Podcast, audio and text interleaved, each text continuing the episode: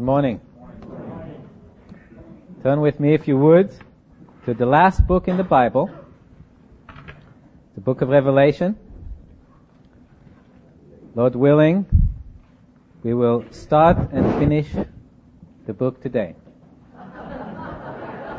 We are going to miss a big chunk in the middle.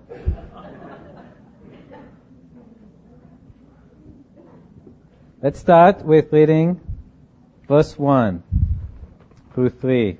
Revelation chapter one, starting in verse one. The revelation of Jesus Christ, which God gave him to show his servant, things which must shortly take place, and he sent and signified it by his angel to his servant John, who bore witness to the word of God and to the testimony of Jesus Christ, and to all things that he saw. Blessed is he who reads, and those who hear the words of this prophecy, and keep those things that are written in it, for the time is near.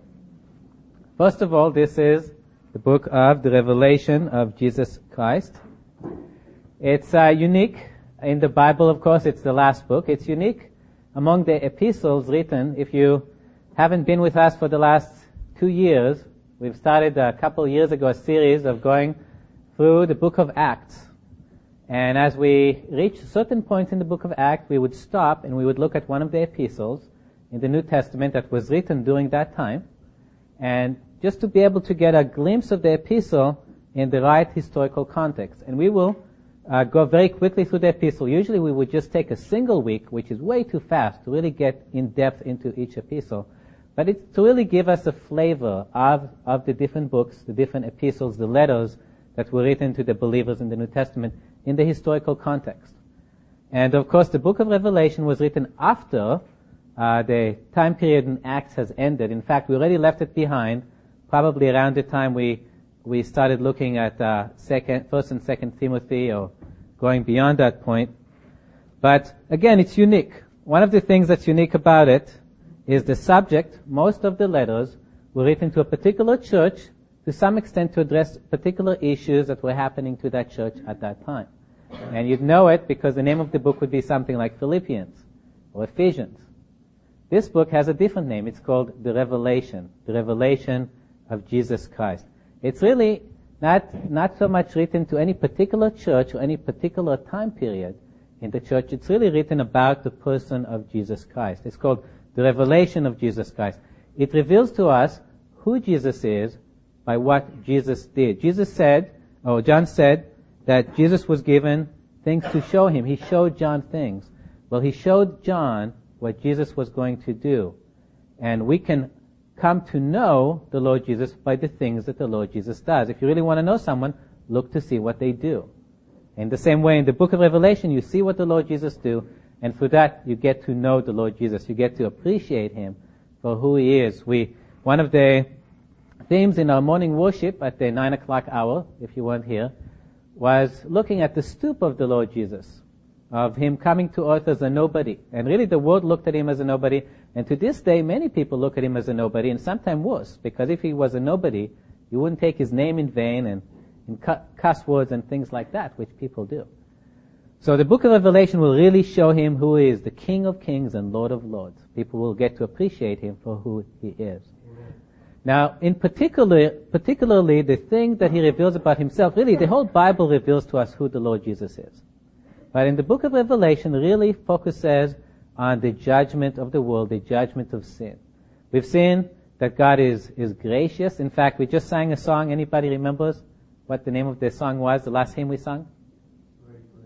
Right, grace.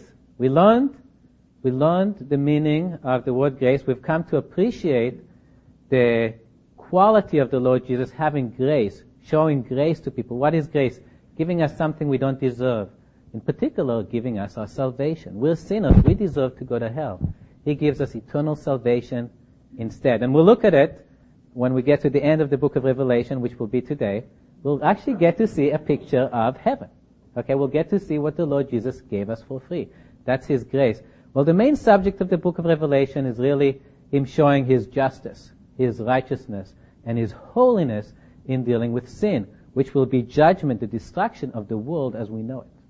And talk about the eternal destruction of souls, because that is who God is, as being holy, being righteous, and being just.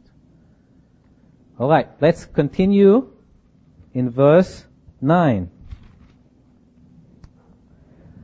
I, John, both your brother and companion in the tribulation and kingdom and patience of Jesus Christ, was on the island that is called Patmos, for the word of God and for the testimony of Jesus Christ.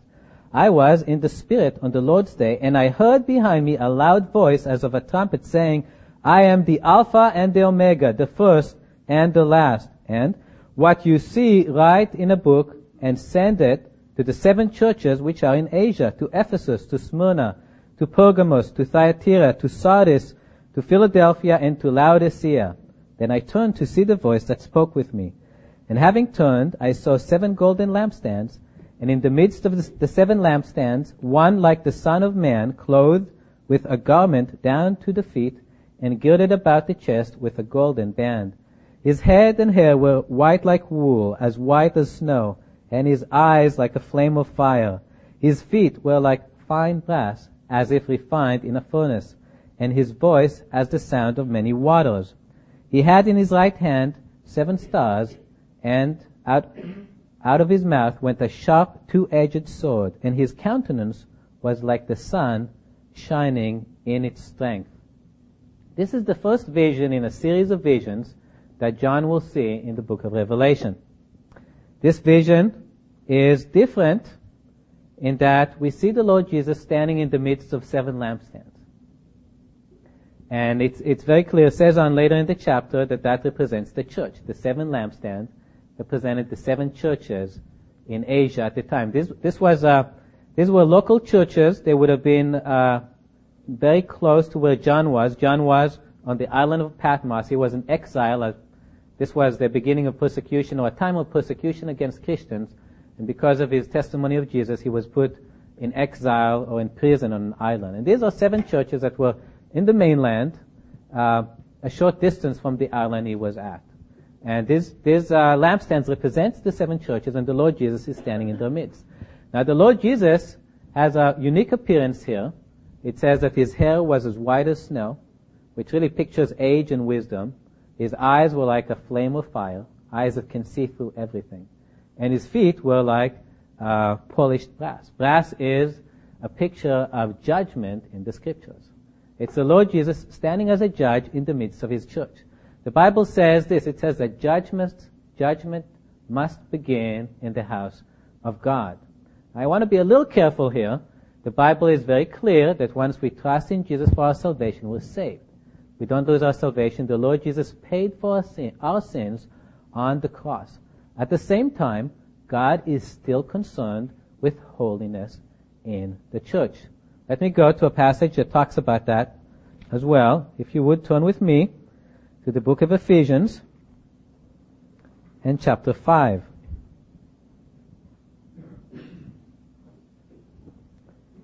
Starting in verse twenty-five, husbands, Ephesians five, starting at verse twenty-five, husbands, love your wives, just as Christ also loved the church and gave himself for it, that he might sanctify it and cleanse it with the washing of water by the word, that he might present it to himself a glorious church, not having spot or wrinkle or any such thing, but that it should be holy and without blemish.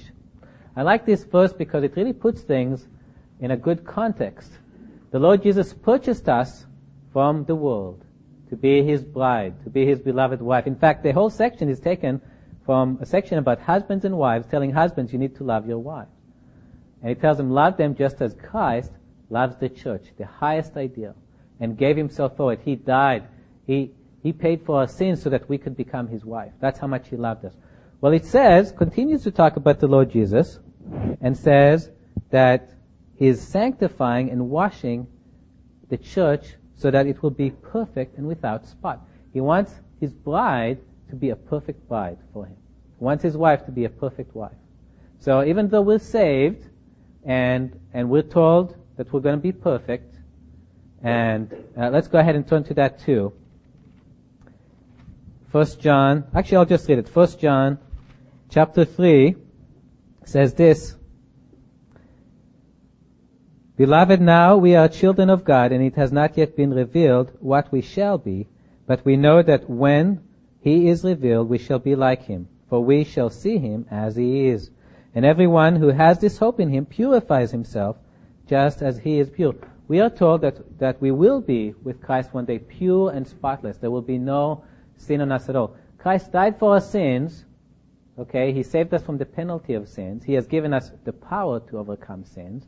And one day we will be completely apart from any sin. There will be no sin in us. We're not going to be around anything that sins or offends. At the present time, we still we still have a sinful nature. We still tend to sin. We're still surrounded by sinners. I'm one too. And uh, yet there's the promise that one day we will be like him. We will be without any spot. And there can be a danger saying, well, I'm going to be holy and pure one day, so, you know, why worry about it now? Well, the Lord Jesus is concerned with it now. And this passage says that we should be too. That's what it said at the end. Everyone who has this hope in him purifies himself just as he is pure. We should have a desire to be holy, to be pleasing, to be a bride that that, that Christ is worthy of. That should be our desire also. All right. Back to Revelation.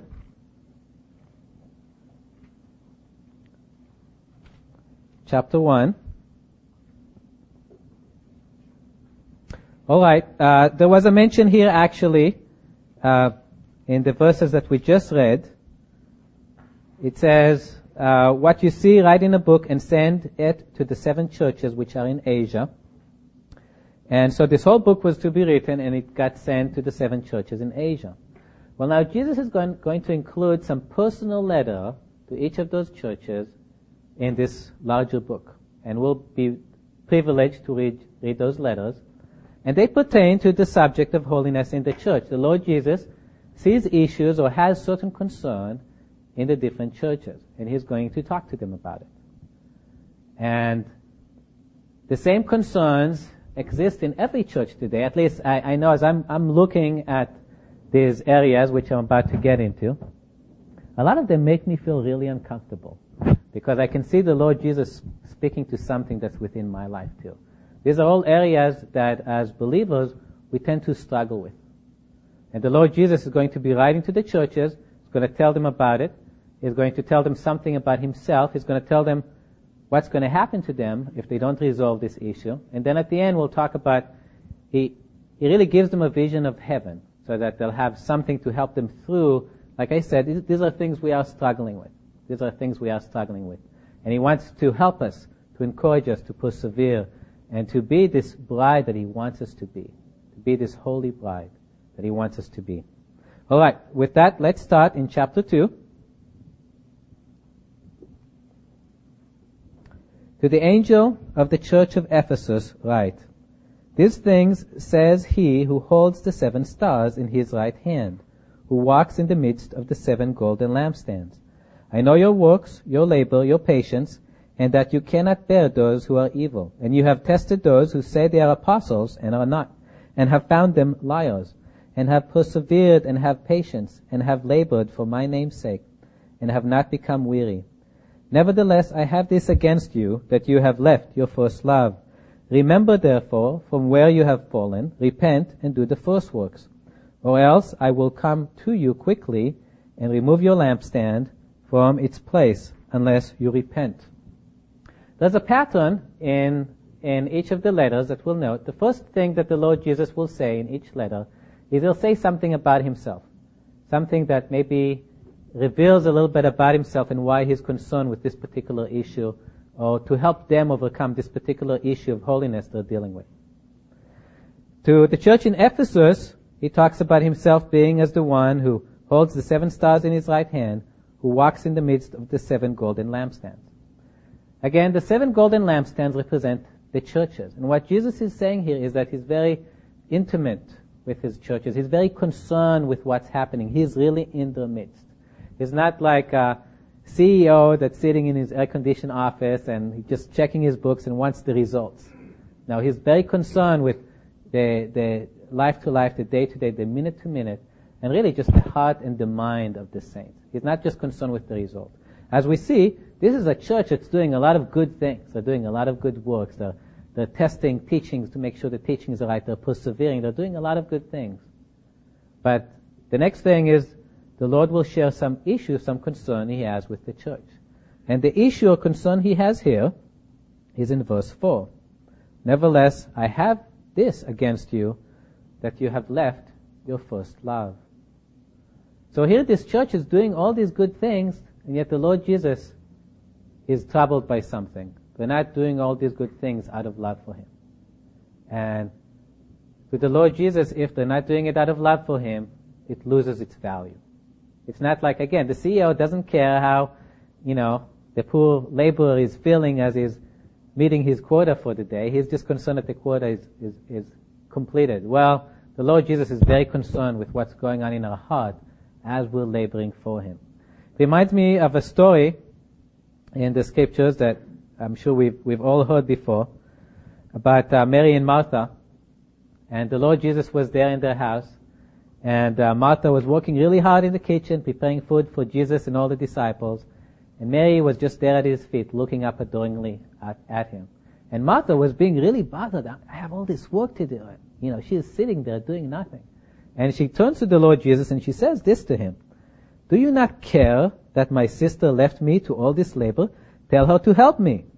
Jesus answered, Martha, Martha, you are worried and troubled about many things. One thing is needed, and Mary has chosen that good part, which will not be taken away from her. But Jesus was saying, what Mary is doing, sitting there adoring me, that's really all that's necessary.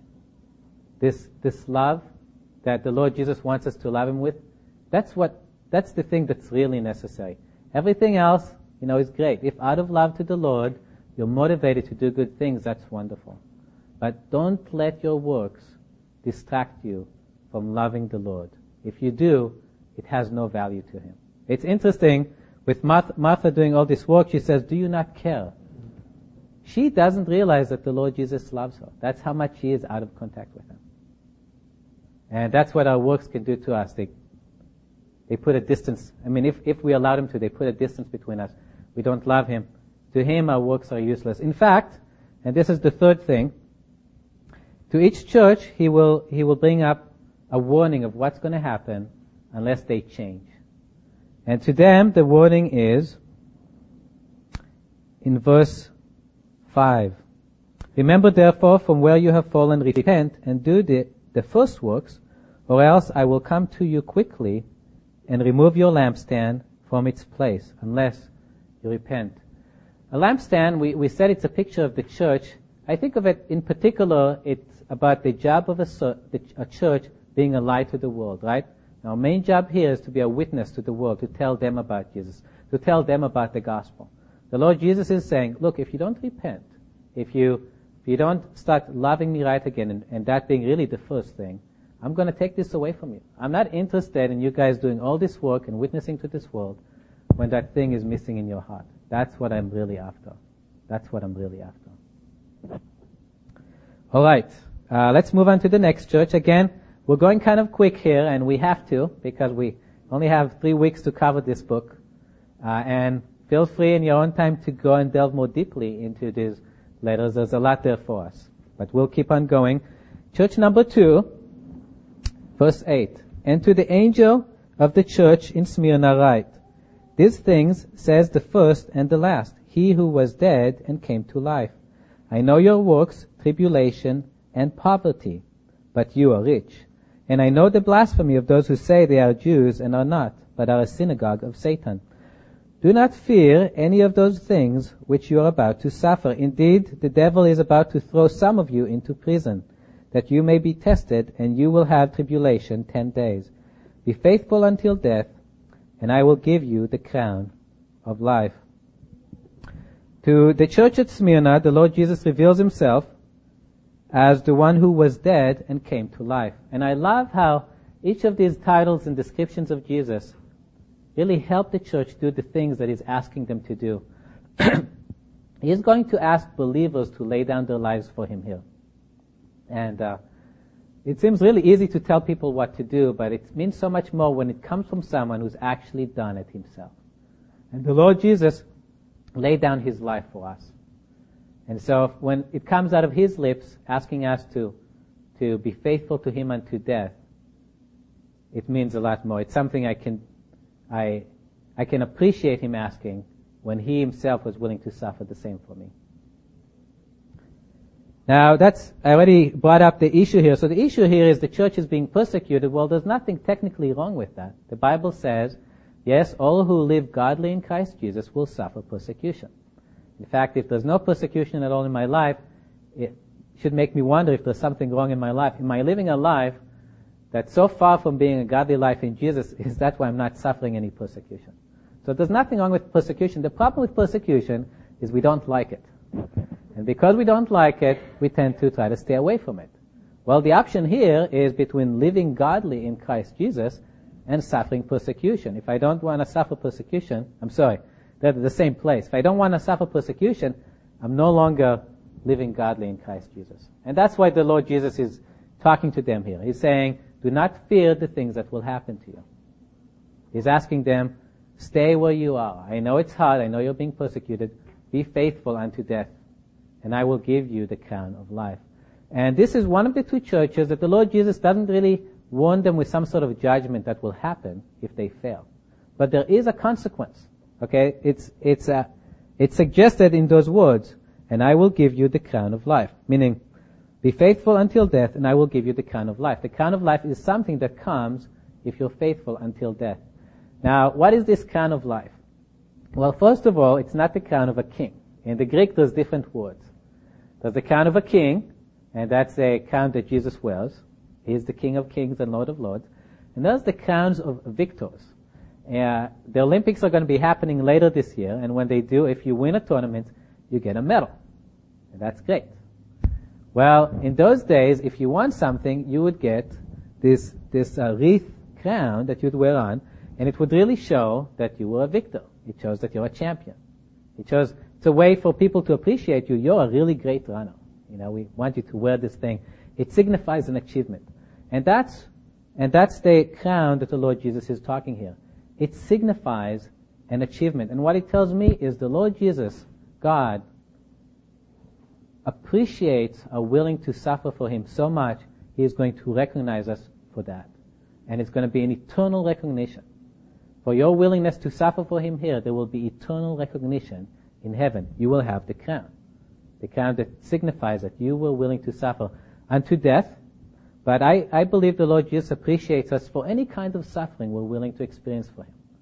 We're, we're, it's something we're doing for Him, and the Lord Jesus appreciates it. And He wants He wants us to know that He appreciates it, will appreciate it forever. There's uh, uh, my favorite quote of uh, Jim Elliot is this. He said this, "He is no fool who gives what he cannot keep to gain what he cannot lose." Well, I can't keep my life. You know, if I'm really careful and live in a bunker all my life and stash a lot of food, maybe I'll make it to seventy or eighty or ninety. But I can't keep it. I'm going to die. Well, how much better to give it for the Lord to get an eternal reward that I cannot lose. All right. The next church, starting in verse twelve, "And to the angel of the church in Pergamos write, these things says he who has the sharp two-edged sword. I know your works and where you dwell, where Satan's throne is. And you hold fast to my name and did not deny my faith, did not deny my faith even in the days in which Antipas was my faithful martyr, who was killed among you, where Satan dwells. But I have a few things against you, because you have there those who hold the doctrine of Balaam, who taught Balak to put a stumbling block before the children of Israel, to eat things sacrificed to idols, and to commit sexual immorality. Thus you also have those who hold the doctrine of the Nicolaitans, which thing I hate. Repent, or else I will come to you quickly, and will fight against them with the sword of my mouth." The next two churches have some uh, things in common. Uh, some, a couple of problems in common, but there is a distinction in how the Lord Jesus is writing to them. And so we're going to focus in this particular church on a few words. The first word has to do with the description of the Lord Jesus in verse twelve. He describes himself as he who has the sharp two-edged sword. And it says later on, actually it said in chapter one that it, it comes out of his mouth. Anybody guesses what it might be? And it's actually stated very clearly later on in Revelation what it is. It is the Word of God. It is the Word of God. Jesus is the living Word of God. This book is the written Word of God. And it really represents Jesus as someone who is, who is just intimately connected with the Word of God. He, we know he actually is the living Word of God. But in particular, he's connected with what is said in the Bible. Okay, why is that important? Well, there's a couple of key words here that, that show this. In verse fourteen, but I have a few things against you because you have there those who hold their doctrine of Balaam. And it, it pops again later on in verse fifteen, thus you also have those who hold the doctrine of the Nicola, Nicolaitans. Now to people to whom this word doctrine is this mystery word, what does doctrine? It simply means teachings. There were teachings. There were teachings of Balaam, teachings of the Nicolaitans. Nicolaitans. Sorry. It's not a Hebrew word, so I'm not good in saying that. It's a Greek word. But uh the, the teachings that the Lord Jesus is addressing here, it was the teaching of not taking the Word of God seriously. Okay? You can think of Balaam and his stories in the Old Testament.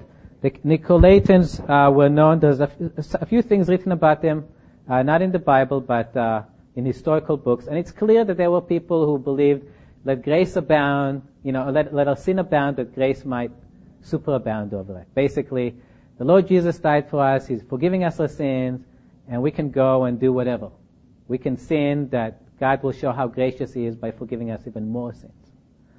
Right, well, Paul said, may it never be.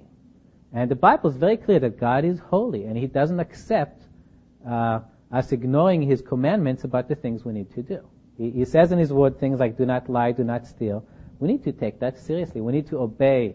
And what it really comes down to is taking the word of God seriously. Not glossing by, well, I, I got Jesus and I believe I'm saved by grace and I'm not really sure about what the rest of the Bible says, so I'm going to set it aside. Well, that's the attitude the Lord Jesus is fighting against here. And he says this. This is his warning to them. Verse sixteen, repent or else I will come to you quickly and will fight against them with the sword of my mouth. Well, that's another interesting idea, fighting with the sword of his mouth. Well, remember, the sword of mouth, his mouth is the Word of God. And to just remind you uh, how powerful the Word of God is, like, there's actually a couple of things to think about. One, well, by the words of God, the heavens and the earth were created. Okay? So however solid you think you are and this house is and this earth you're standing on, the Word of God is more solid. Okay? Also, at the end of the book of Revelation, when the Lord Jesus comes to the earth to judge mankind, all the armies of the world will be gathered against him. And it says they will all be slain by the sword, the same sword that proceeds out of his mouth, the word of God. He will speak and they will die. There's no fighting. Okay? Now, in particular, really in this context, I think about this, I will fight against them with the word of my mouth. I really think about this book. You know, this book isn't just a book that you read, and oh, that's great information, I, I kind of enjoyed it, or I didn't think very much of it. This is a book with consequences. This is a book that if you do what it says, certain things happen to you. If you don't do what it says, certain things happen to you. It will have a real impact on your life. And what I think the Lord Jesus is, spe- is speaking about here is people who ignore things that his word says, the consequences of what his word said will happen to them will happen to them. There's a There's a verse that says, uh, honor your father and your mother, that you shall live long on the earth. And uh, there really is a consequence of honoring your father and your mother and living long on the earth. Because if you don't, you're probably not going to listen to them, you're going to run out to the street and you're going to get run over. And there's, there's many ways in which the consequence, consequences will happen. Same way, there's going to be consequences to a, a lifestyle, choosing in your life to do the things that God in his word says not to do. And that's going to come upon you. All right. Uh, the next church, verse eighteen. And to the angel of the church in Thyatira, Thyatira write, these things says the Son of God, who has eyes like a flame of fire and his feet like fine brass. I know your works, love, service, faith, and your patience. And as for your works, the last are more than the first. Nevertheless, I have a few things against you, because you allowed that woman Jezebel who calls herself a prophetess, to teach and beguile my servants, to commit sexual immorality, and to eat things sacrificed to idols. And I gave her time to repent of her sexual immorality, and she did not repent. Indeed, I will cast her into a sickbed, and those who commit adultery with her into great tribulation, unless they repent of their deeds. And I will kill her children with death, and all the churches shall know that I am he who searches the minds and hearts, and I will give to each one of you according to your works. All right. So as I said, this church and the other one have something in common. They have the same sins mentioned. The difference in the previous church, it had more to do with them teachings, the false teachings regarding them. In this church, it's more really the doing. They're really practicing sins.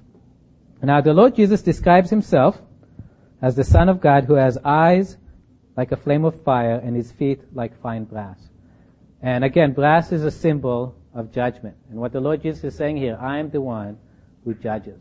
Okay, I see your sin and I will judge sin. Now again, we realize, you know, true believers are not going to go to hell. But at the same time, the Lord Jesus is not going to allow us to just be lax about sin in our life. We need to do something about it. We need to repent. We are going to stumble into sin as believers, but we shouldn't get into the attitude that it's somehow okay and continue on to do it. Um, right. Uh, it's interesting here, the particular sins that are being brought, uh, and they're repeated in both cases, have to do with sexual immorality and with um, eating meats offered to idols.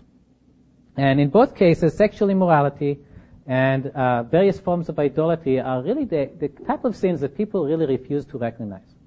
People generally will tend to agree with you with what God says is wrong is wrong, lying, stealing, cheating. But sexual immorality, uh, you know, let people do whatever feels good to them. That's not what the Bible says. Okay, but that's the way people think.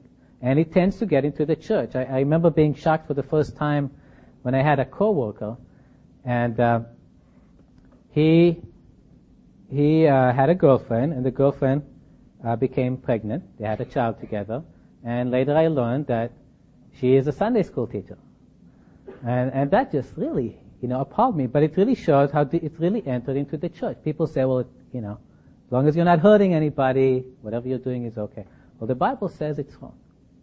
And it's interesting how God tends to couple it a lot of time to idolatry. What's idolatry? Idolatry is when you give some somebody or something a place in your heart that belongs only to God.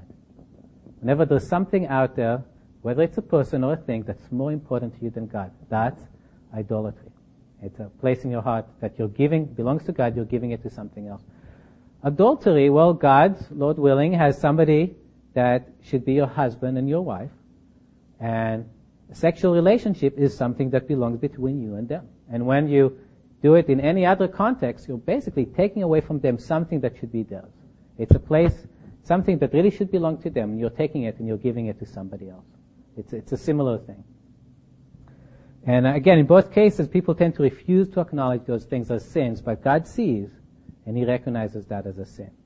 Well, what's going to happen to people who persist in, in sinning in this way? It's something probably every believer here has experienced.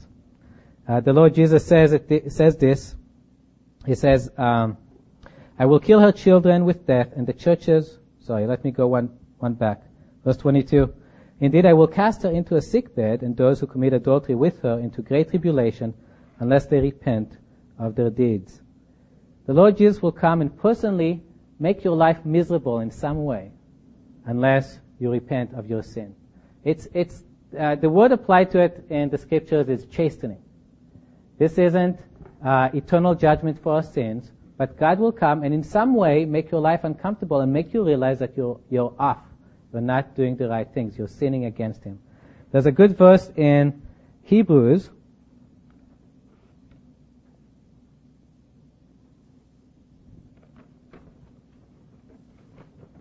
Sorry, let me find me my uh, place in notes over here. Save us uh, turning over there. All right, I'm going to have to quote it. I didn't write it down. See how my memory verses are today. It says this, no chastening is, is, uh, pleasant at the present. or feels good at the present, but afterward it yields the fruit of righteousness. And it also says in the same chapter, whom the Lord loves, he chastens, and he uh, scourges every son whom he receives. The idea is the Lord Jesus wants the best for us. And the best for us is by turning us away from sin. And I said it's something I assume everybody here experienced, because I've experienced it in my life. And I remember one particular case. I still lived in the Acts house in those days. And uh, we had something new. They put an internet throughout the house. And uh, some people wanted to share their games with people. And say they would put, uh, they had a place they would save on the on the network uh, games that really uh, were pirated, because you would download the games without playing them, without paying for them. And I kind of felt I shouldn't, but I went ahead and did, and I downloaded the game, and I kind of felt, you know, this is not what I should be doing, but I spent the evening playing it. And uh I don't know how you guys floss your teeth, but in those days, Uh, the, I had this uh, thing that kind of looked like a fork that you you tie the floss between, and you can. These days, I just hold it with my hands. I don't know why I'm telling you how I'm doing it, but it was significant the other way. You know, having that fork. You know, so I I was so into the game that I was playing it while I was flossing my teeth. You know, and oops, I moved the floss a little too hard. It hits one of my teeth, and my tooth breaks. And it was very refreshing how immediately I knew that that was the Lord's finger putting his finger upon me. What are you doing? And uh, it was really also amazing of how powerful it was, because I knew I wasn't doing something right. But that's really helped me stop playing, deleted the game off my computer, and avoided, you know, at least for a long while. As I said, we're still sinners, we're still stumbling into sin. But it's really a very powerful tool that the Lord uses. He touches our life in some way. Makes us realize that what we're doing right now is wrong. We're in sin. It helps us change and straighten, straight, really straightens us out. And that's why it says, whom the Lord loves, he chastens and rebukes, because he wants the best for us. Okay, next church. Now we're in chapter three, verse one.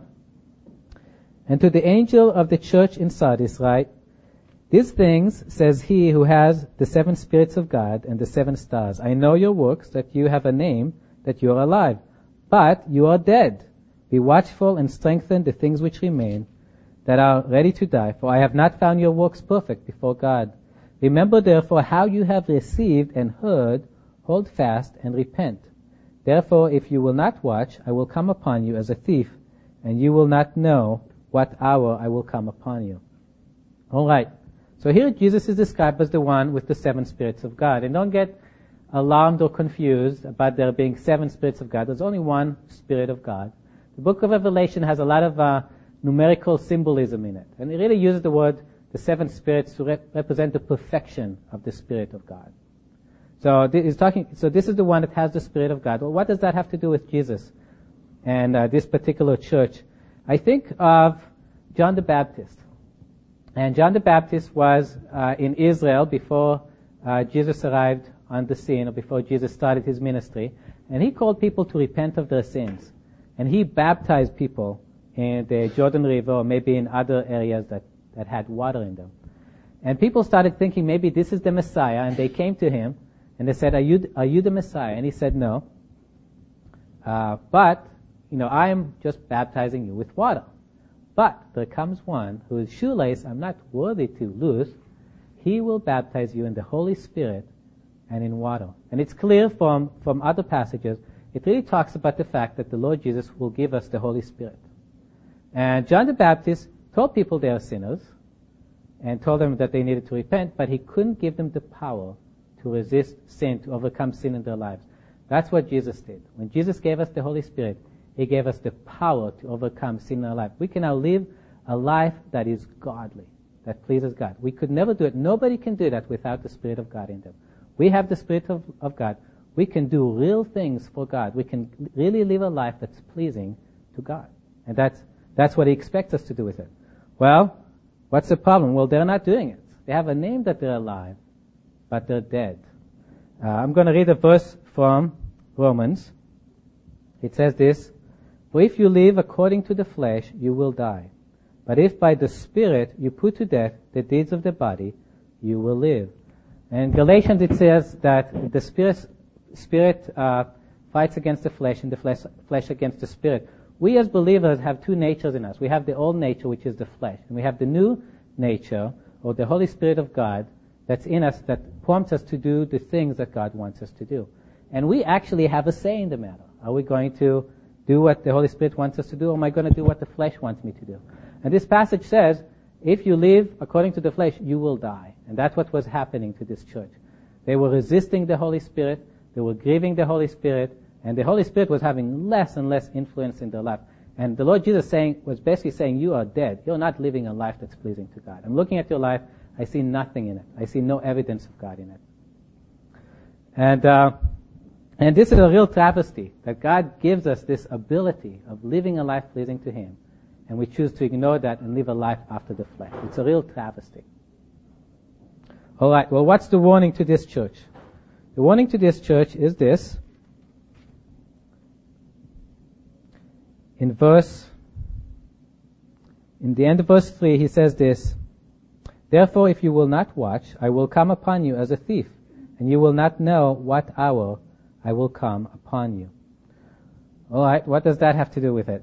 Well, we are to be watching for the Lord Jesus' coming, and His coming should be a uh, source of great joy for us. When that actually happens, we should be shouting with joy.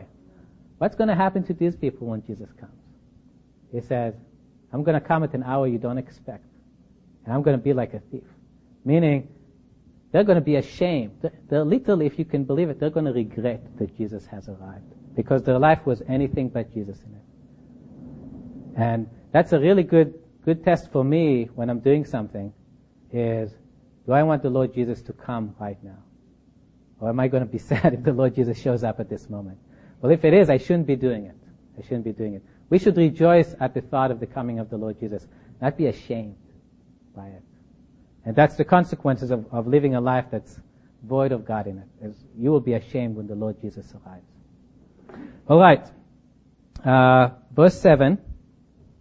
"And to the church, and to the angel of the church in Philadelphia write, this thing says He who is holy, He who is true, He who has the key of David, He who opens and no one shuts, and shuts and no one opens. I know your works. See, I have set before you an open door, and no one can shut it. For you have a little strength, have kept my word, and have not denied my name. Indeed, I will make those of the synagogue of Satan who say they are Jews and are not, but lie. Indeed, I will make them come and worship before your feet, and to know that I have loved you. Because you have kept my command to persevere, I also will keep you from the hour of trial which shall come upon the whole world, to test those who dwell on the earth. Behold, I come quickly, hold fast what you have, that no one may take your crown." All right, to this church, the Lord Jesus introduces Himself as He who is holy, He who is true, He who has the key of David, He who opens and no one shuts, and shuts and no one opens. Again, it's kind of a mysterious phrase, and I had to think about this one for a while. But really what it talks about is Jesus' authority and power and character to uh, give us opportunities of serving Him. Right? It talks about the open door. In the Scripture, a lot of time, an opportunity of serving God is described as an open door. Jesus is the one who has the authority to give us a ministry. He has the power to really open it to us so we can really accomplish something for God. And He's holy and He's true. He's not going to go back on it. If He gives you a ministry, He's going to be faithful. He'll he'll he'll not take away uh, the results that should be yours if you follow and persevere in the ministry that He has given you. Uh, there is, again, and this is the other church, that there's no particular warning as far as, you know, something bad's going to happen to you unless you deal with it. But there is, there is again, the the consequences is a loss of reward. In verse eleven, it says, "Behold, I come quickly. Hold fast what you have, that no one may take your crown." There is sometimes a temptation to give up on a ministry that the Lord Jesus gave to us. It could be that you're going through a really dry time when there's no results. I remember I taught a Bible study in the Acts house for a number of years, and at the beginning there was some fruit. I don't, I don't see him here. That was Andy. It was kind of an early fruit of that study, and then for a while there was nothing. It seemed to be nothing happening there. It seemed like I was just wasting my time, Monday night after Monday night, going and teaching the Word of God. Well, in the last year, I, I think it lasted about five years. The last year, about three or four people got saved with that study, or somewhat, somewhat through the influence of that study. So there was a fruit there. You need to persevere in the ministry the Lord Jesus gives you to reap the fruit that's at the end. And that's what the crown, again, a crown is that of recognition. The Lord Jesus will recognize you for your service for here, uh, for Him here below. Okay, we have an opportunity to do something that will please God and that will count for eternity. But if we give up on a ministry too early because it gets too hard or we don't see enough fruit, then we're going to lose that crown. We're going to lose that crown. All right, our last church, verse fourteen. And to the angel of the church of the La- Laodiceans write, these things says the Amen, the faithful and true witness, the beginning of the creation of God. I know your works, that you are neither cold nor hot. I could wish you were cold or hot. So then, because you are lukewarm and neither cold nor hot, I will spew you out of my mouth. Because you say, I am rich, I have become wealthy and have need of nothing, and do not know that you are wretched, miserable, poor, blind, and naked, I counsel you to buy for me gold refined in the fire, that you may be rich, and white garments that you may be clothed, that the shame of your nakedness may not be revealed, and anoint your eyes with salve that you may see. As many as I love, I rebuke and chasten. Therefore be zealous and repent. Behold, I stand at the door and knock. If anyone hears my voice and opens the door, I will come into him and dine with him, and he with me. All right, so here the Lord Jesus reveals himself as the Amen, the faithful and true witness, the beginning of the creation of God. I really like the title of the Lord Jesus, the Amen. And the word Amen is a word that, that we're supposed to use when God says something. And it shows that we're in full agreement with what God says. Amen. Well, Jesus is in full agreement with what God does. I, I love uh, some some of the verses about the Lord Jesus. Uh, there's a verse about him that says says this, the zeal for your house has eaten me up. The Lord Jesus went to the temple and he saw people not doing in the temple what they should be doing. Instead of worshiping God, they were selling stuff and trading money and doing things. And the Lord Jesus just threw them all out of the temple. And it says that's when his or disciples remembered or realized this was written about him. The zeal for my Father's house has eaten me up. He had such a heart for the things of God. And when he saw people not doing it, not not respecting God, not having their heart for the things of God, it made him, in this passage it says literally physically ill. He says this, I want to vomit you. They're part of the body of Christ. But, I'm sorry, I'm getting ahead of myself. What's the issue here? Well, this is the issue. It says, so then, because you are lukewarm, and neither cold nor hot, I will spew you out of my mouth. What's the issue? Well, they're not the Amen on the things of God. They're not interested in the things of God. These are believers and they've lost interest in the things of God. And the Lord Jesus is saying, you guys are making me sick. Because he is so hot for the things of God, to see us so cold and uncaring about the things of God makes him, makes him physically sick. He wants to throw us up. He doesn't want us to be part of his body anymore. And really, that's the consequence. The consequence of of persevering in this, not having a heart for the things of God, is loss of fellowship with him. He really removes himself off from you. Okay? That's why we see him at the end of the book knocking on the door from the outside and saying, basically, let me in. But to let him in, they have to change.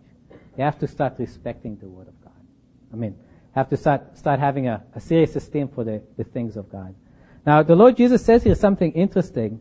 He talks in verse seventeen, the fact that they're saying that they're rich, they have become wealthy, and have need of nothing, and do not know that they are wretched, miserable, poor, blind, and naked.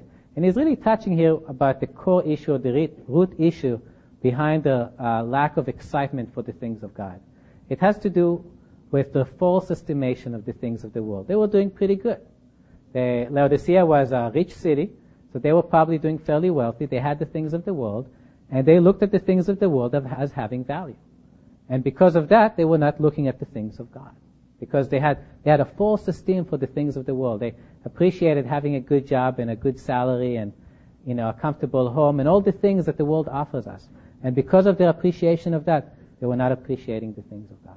And it's that false sight, wanting the things of the world, that distracts our attention from the things that have true value. That's why the Lord Jesus later talks about, come to me and get for me true gold, true eye salve, true clothing, things that have real value. and said unto the rubbish, to guys. I mean, here they are with the things of the world, thinking they have it so well. And the Lord Jesus is looking at them. You guys don't realize how bad you have it, because all you have are the things of the world, which I'm going to destroy. They're worthless. Why not come to me and get the things of God, the things that have true value in them? Have an eye, have a mind for the things of God. All right. Uh, quickly now, uh, let me go ahead and read the, the last verse here, the last couple of verses for this church. He says this, to, to him who overcomes, I will grant to sit with me on my throne, as I also overcame and sat down with my Father on his throne. All right? This is really, uh, there's verses like this to all the churches. We skipped over them. But really what the Lord Jesus was doing is he was encouraging them. I mean, they are struggling, okay? We are struggling, and we need encouragement. And uh, it reminds me of uh, Friday. Friday, I went to uh, one of my vendors. I have to stop them a lot of time on my way to work. And asked one guy there, how are you doing? He said, it's Friday. And I went to my work after that, and I asked a couple of other people, how are you doing? It's Friday. And uh, you know what it means? It means, you know, they're already thinking about the weekend. It's like, okay, at least it's Friday. I can make it through because I have all these plans for the weekend. I'm going to have a barbecue. I'm going to have a good time. I'm going to relax. I'm going to sleep in. It's Friday, so it's okay. Well, this life can be hard. We can go through tough trials. And the Lord Jesus doesn't want us to be, you know, sad and moping through it. And he gives us a real hope to set our eyes on so that we can go through the difficult things here with a good attitude. And and that's what he was giving the churches. He was giving them little nuggets of what heaven's going to be like. Think, think a little bit about this. And that's going to help you get through this trial. To him who overcomes. We do have these trials. We have these obstacles. We need to overcome them. Here's something to think about to help you make it through. Okay, and with that, let's go ahead and turn to the uh, second to last chapter of the book of Revelation, chapter twenty-one. I promise I won't go in as much detail through chapter twenty-one and twenty-two. Realize it. Everybody is ready to uh, go out and have their lunch. But really, in the end of, of chapter twenty-one, which really, uh, tw- sorry, chapter twenty-one and twenty-two, the end of the book, the end of the Bible, really God gives us the most detailed view we're going to have of heaven. And it's there for us. You know, don't avoid it. God put it there, so we will think about heaven. And we will have something that helps us get through the trials that uh, this life is offering us.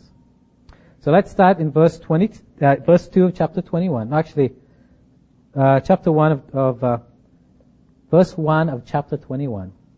And I saw a new heaven and a new earth, for the first heaven and the first earth had passed away. Also there was no more sea. Then I, John, saw the holy city, New Jerusalem, coming down out of heaven from God, prepared as a bride adorned for her husband. And I heard a loud voice from heaven, saying, Behold, the tabernacle of God is with men, and he will dwell with them, and they shall be his people, and God himself will be with them and be their God. All right, so John is here beginning to see heaven, and uh sees a new heaven and new earth, and he sees a city coming down from heaven. And it says very specifically about this city, in verse three, it says, Behold, the tabernacle of God is with men, and he will dwell with them. It's going to be a place where God dwells with people. People are going to dwell with God. That shouldn't be too much of a surprise. We had some hints of that. The first one is actually uh, Jesus was talking to his disciples, and he says this, I go to prepare a place for you. That's where I am, there you may be also. That was really one of his last promises for his disciples. I'm going to go prepare a place, and it's going to be a place where you and I can be together. And that's that's what this place is going to be like. Now, the fact it's a city also shouldn't be a surprise. There were actually hints of that in the book of Hebrews. I don't see Dave here, so maybe nobody else would remember.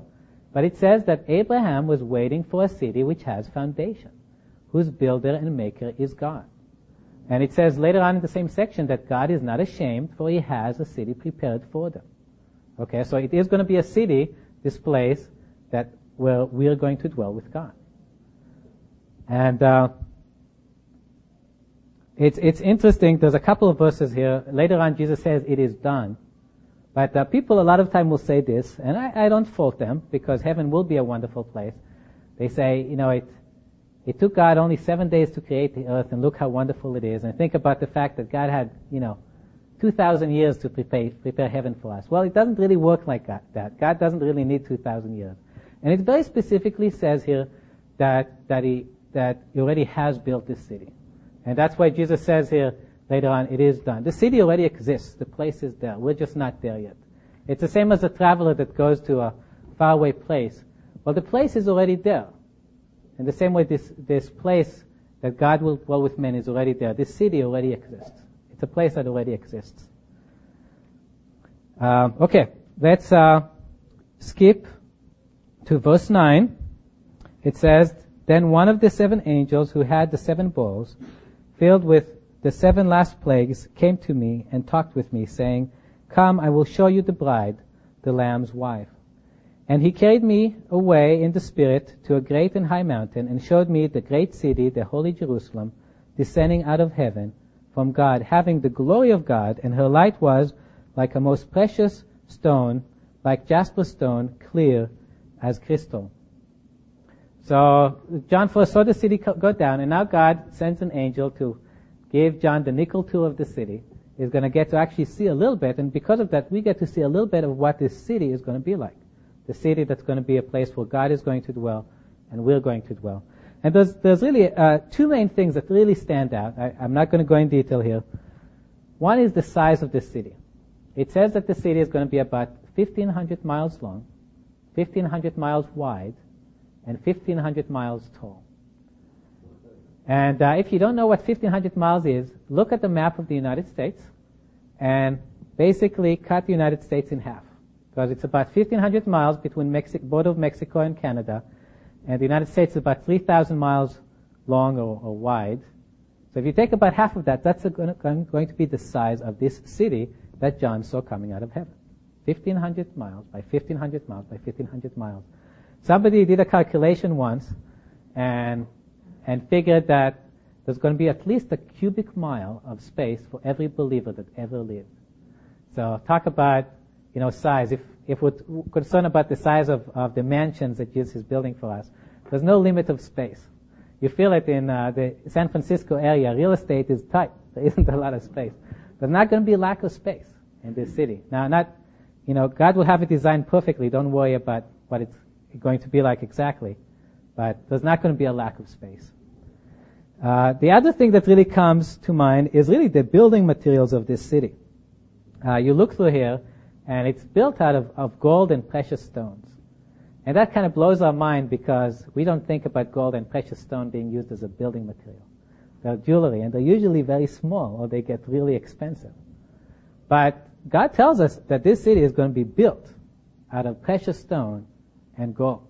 And, and the verse we read describes it like this. It says, "Having the glory of God, and her light was like a most precious stone, like a jasper stone, clear as crystal." If you've seen seen how beautiful these stones can be like, as you go, you would go through it in your own time and look at these different stones.